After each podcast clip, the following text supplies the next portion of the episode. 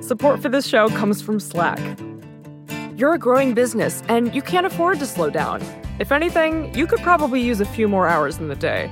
That's why the most successful growing businesses are working together in Slack. Slack is where work happens, with all your people, data, and information in one AI powered place. Start a call instantly in huddles and ditch cumbersome calendar invites. Or build an automation with Workflow Builder to take routine tasks off your plate. No coding required. Grow your business in Slack. Visit slack.com to get started. Wow, that guy means business. Just an amazing player. No, not him, the sports photographer behind him. Uh, what? He has a business bank account with QuickBooks Money where he earns 5% annual percentage yield, so he's scoring big on and off the field. You might even say he's the MVB. MVP? The most valuable business. Making your money work harder. That's how you business differently. Intuit QuickBooks. Banking services provided by Green Dot Bank. Member FDIC. Only funds and envelopes earn APY. APY can change at any time.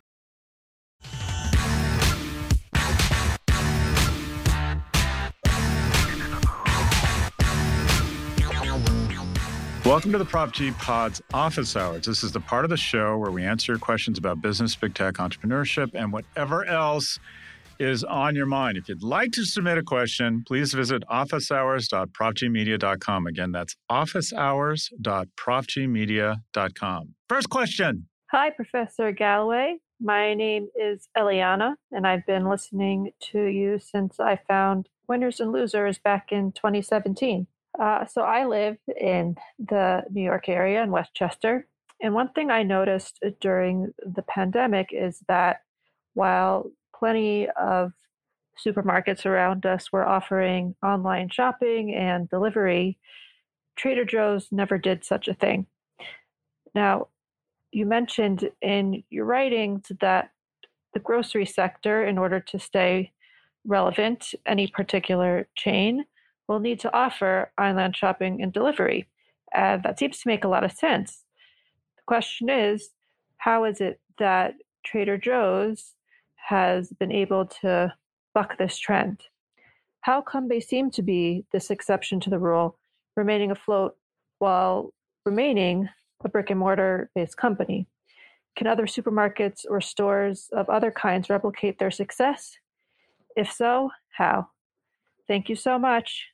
It's a really interesting question. It kind of flies in the face of everything we've been talking about. I, I think Trader Joe's, simply put, is um, an inspiration. Uh, I have a lot of personal goodwill for Trader Joe's. My mom and I used to go to Trader Joe's in the 70s in the San Fernando Valley, and it was fun. I would go to these huge wood buckets of chocolate covered almonds and cashews. And my mom would say, okay, you can get a quarter pound. And I would sit there with my scoop saying, okay, a few of these, you know, nuts and a few of this chocolate covered cashew, whatever it was. And and my mom would go get great wine for like what we thought was great wine. We I, my mom never made more than forty thousand dollars, but we just loved it. And I see Trader Joe's now. I see a line around the block for it. Um, they've done such a fantastic job. And what they've said is rather than investing in the supply chain, they're going to invest in the experience. And I think all of retail is kind of bifurcating into what I'd call extreme convenience.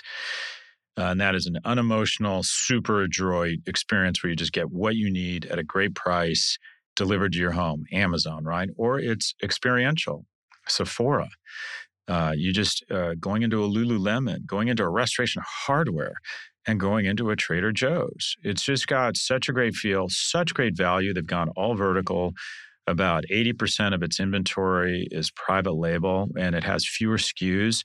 I think they've, I mean, I think they've just set the tone for so many great uh, trends in marketing. And the first is the paradox of choice. And that is, I think, the biggest mistake we make in marketing is believing that choice is a good thing. It's not. Consumers don't want more choice. They want to be more confident in the choices they make. That's why Netflix is one of the most successful companies in history because it immediately starts pulling your data and observing your viewing patterns and say, Scott, we think if you like the Queen's Gambit, that you're really going to like, I don't know, landscapers. Wait, that's HBO Max. Oh, shit. I can't figure out the analogy. But the bottom line is I can go on to Netflix and the recommendation engine, it says, okay, World War II in color. Scott, you're clearly this angry old man and you love watching anything about World War II. So they're always merchandising to me, okay, 1917 or Dunkirk or what have you. And they do a really good job because I don't want choice. The thing I can't stand with my boys whenever we do a guys' night and we do a movie together and I make dinner. Actually, that's, not, that's a lie. I order dinner, I don't make it. Uh, and they pick a movie. And I just hate sitting there for 30 minutes arguing because, anyways, whatever the younger one wants to watch is guaranteed the older one. Eh, too much information. Anyways, less choice, being more confident in the choice you make is the gangster move. And Trader Joe's gets that. It's also a lesson in when you start hearing folks like myself saying something is an absolute, that usually means there's incredible opportunity to zig while everyone else is zagging. Uh, restoration hardware never really embraced online. Gary Friedman, who's probably the most important merchant of the last 30 years, overinvested in the stores. Said, you know, okay, we'll let people order online, but it's going to happen in the stores and we're going to inspire them and we're going to put in a restaurant where, I mean, they just, I could live in one of those stores.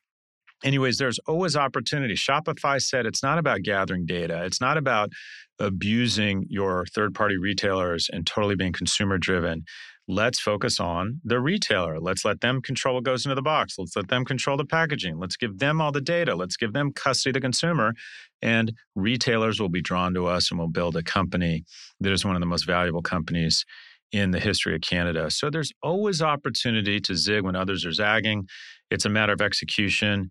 Trader Joe's uh, has addressed the paradox of choice, verticalized into private label, and reinvested all that money that everyone's spending on supply chain and fulfillment into the in store experience. An absolute inspiration and proof that there's always room for the outlier or the manager that says, everyone's going this way, everyone's zagging, let's zig. Thanks for the question. Next question. Greetings, Prof. G. This is Eric calling from Washington, D.C. I am a psychiatrist. I got interested in your podcast through your book, The Post Corona book where you mentioned uh, accelerating trends in the telehealth space. I'm curious if you have any thoughts or comments about the recent downturn in some of these uh, telehealth stocks, in particular mental health stocks, including Talkspace, uh, down 80% since their initial IPO, Amwell down 80%, Teladoc down 60%, uh, particularly in light of the upcoming merger with Headspace and Ginger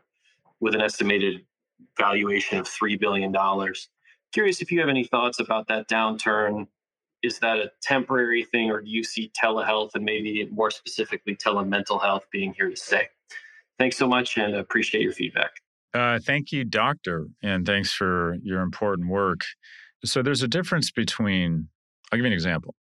I think in a year from now, Tesla is still going to be an amazing company, inspiring a lot of wonderful things around the world, building amazing products and growing really fast. I also think the stock could be down 80% in a year. And there's there's value and there's pricing. And when the novel coronavirus hit and we found that we could in fact deliver healthcare uh, remotely, I think what probably happened is these stock prices just got out over their skis and probably the valuations probably just didn't make any sense. Oftentimes, and unfortunately, when technology comes into comes into a sector, there's a consolidation. And as a few big players figure out a way to soak it up, I would imagine that Amazon and Google and all the other monopolies are figuring out a way to get in between these companies uh, and the consumer. I'd be shocked if a lot of this funding uh, isn't going to Google and Facebook, who will extract their pound of flesh as all of these companies are probably overfunded right now and trying to acquire consumers and are having to turn to Facebook and Google and pay ridiculous amounts of money. I'm seeing that in the ed tech space.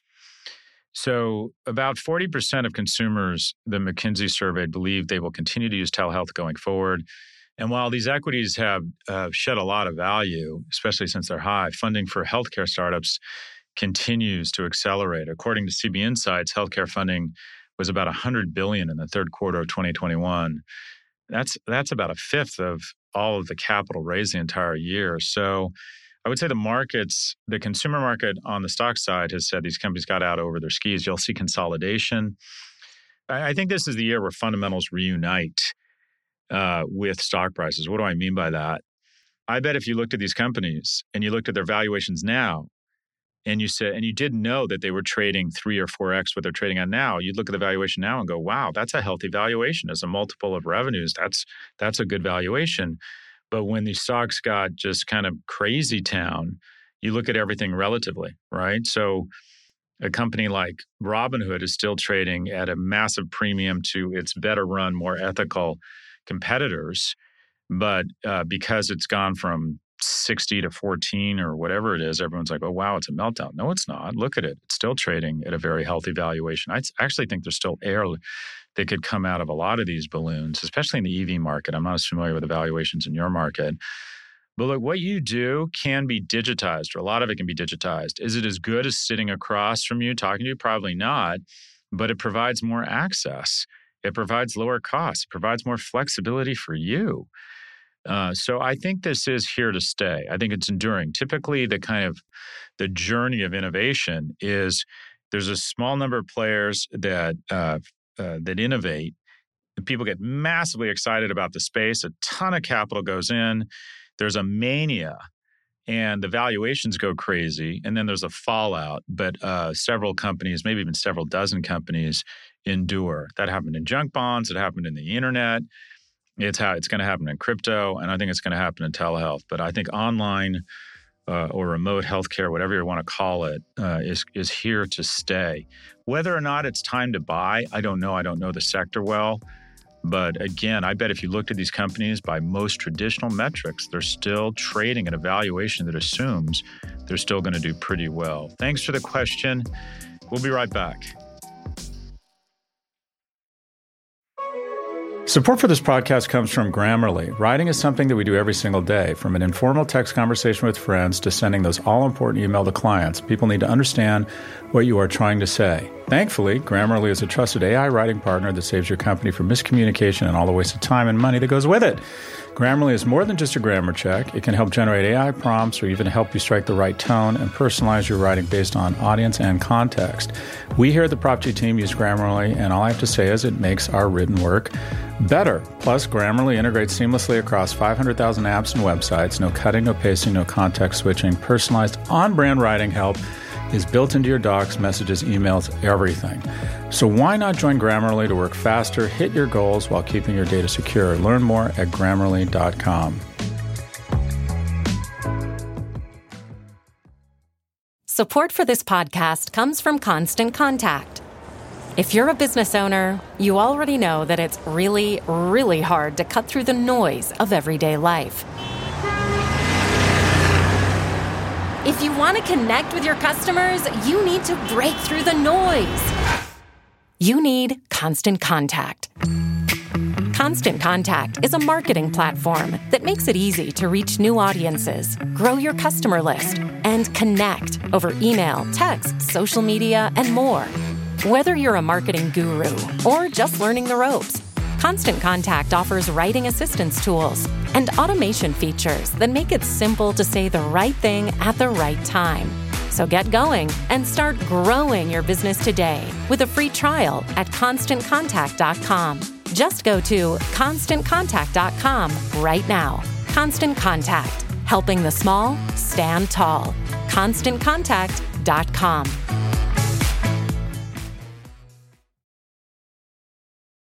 Welcome back. Question number three. Happy New Year's from Japan, and thank you in advance for your time. I'm from the US originally, and I've been living and working in language education space in Japan for about 10 years. And partly due to your influence, I've decided to apply for MBA programs back in the US. I've finished most of my apps for round two, including NYU Stern, of course, and I've been spending a lot of time thinking about my future I'm interested in, and my past experience kind of pushes me towards ed tech and entrepreneurship. But I'm also super interested in things like banking, private equity, and venture capital. I've spent 10 years in education in Japan, so I have no experience working in the US. And I have no experience in banking, private equity, or venture capital.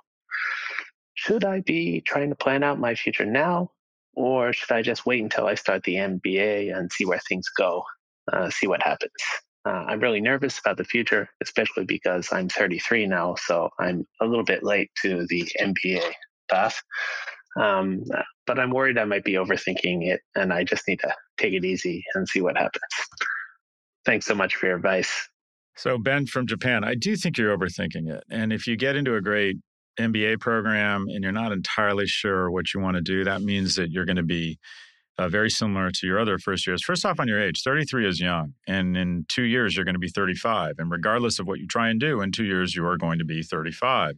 The question is do you want to have an MBA at 35 or not? And if you have the opportunity, you get into a good school and you have the money and you don't know what you want to do, I think um, uh, the MBA is a great choice because the bottom line is while we all try and sound very focused in our applications, the majority of people who apply to business school or a lot of us, I'll say, have no idea what they want to do. When I applied to business school, all I knew is I didn't want to go back into investment banking. I had no idea what I wanted to do. That's the idea. You go and you investigate other industries while increasing your currency in the marketplace, while enjoying uh, enjoying the program and learning a lot. So, uh, in terms of the courses you take, uh, I would suggest taking the best professors. I would say take the professor, not the course, because my best professor was Sarah Beckman, or my best class. And it's because she was a great professor. It was manufacturing. I had no interest in manufacturing. I didn't go into manufacturing. But you will learn more from a great professor in an unrelated field than from a marginal professor in the field you're interested in pursuing take the summer in between your first and second year to explore an industry or try and get a job. The uh, internship employment rate is almost 100%. Everybody in their first year usually gets a job and investigate some stuff. That's what I did. I ended up taking a course called uh, Brand Strategy with David Aaker, and it changed my life. I thought this is what I want to do the rest of my life. And the course I teach now is is Professor Aaker's course. I started a brand strategy firm. If you'd asked me when I was applying, or if you told me when I was applying I was going to start a brand strategy firm, I would have said, you know, I would just wouldn't have believed you. So be open to new stuff. Business school is absolutely a place for what I call the elite and the aimless. You're, it sounds like you've had a good career. I, I think the experience of living in Japan is going to make you very attractive to American corporations. Spending two years in America will be will make you more attractive to companies in Japan and elsewhere. So if you're blessed with the admissions to a top 20 school and with the economics to do it, by all means, brother, stamp your passport with that lifelong certification that is a top tier American MBA. Good to be you, Ben. Living in Japan, heading to the US for business school. Good to be you, my brother. Congratulations. That's all for this episode. Again, if you'd like to submit a question, please submit a voice recording by visiting officehours.profgmedia.com.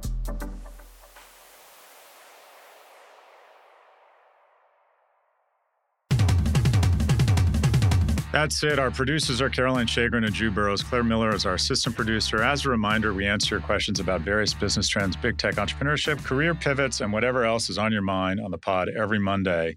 If you'd like to submit a question, please visit officehours.profgmedia.com to submit your question. Again, that's officehours.profgmedia.com to submit a question. If you like what you heard, please follow, download, and subscribe. Thank you for listening to the Prof G Pod from the Vox Media Podcast Network. We will catch you on Thursday.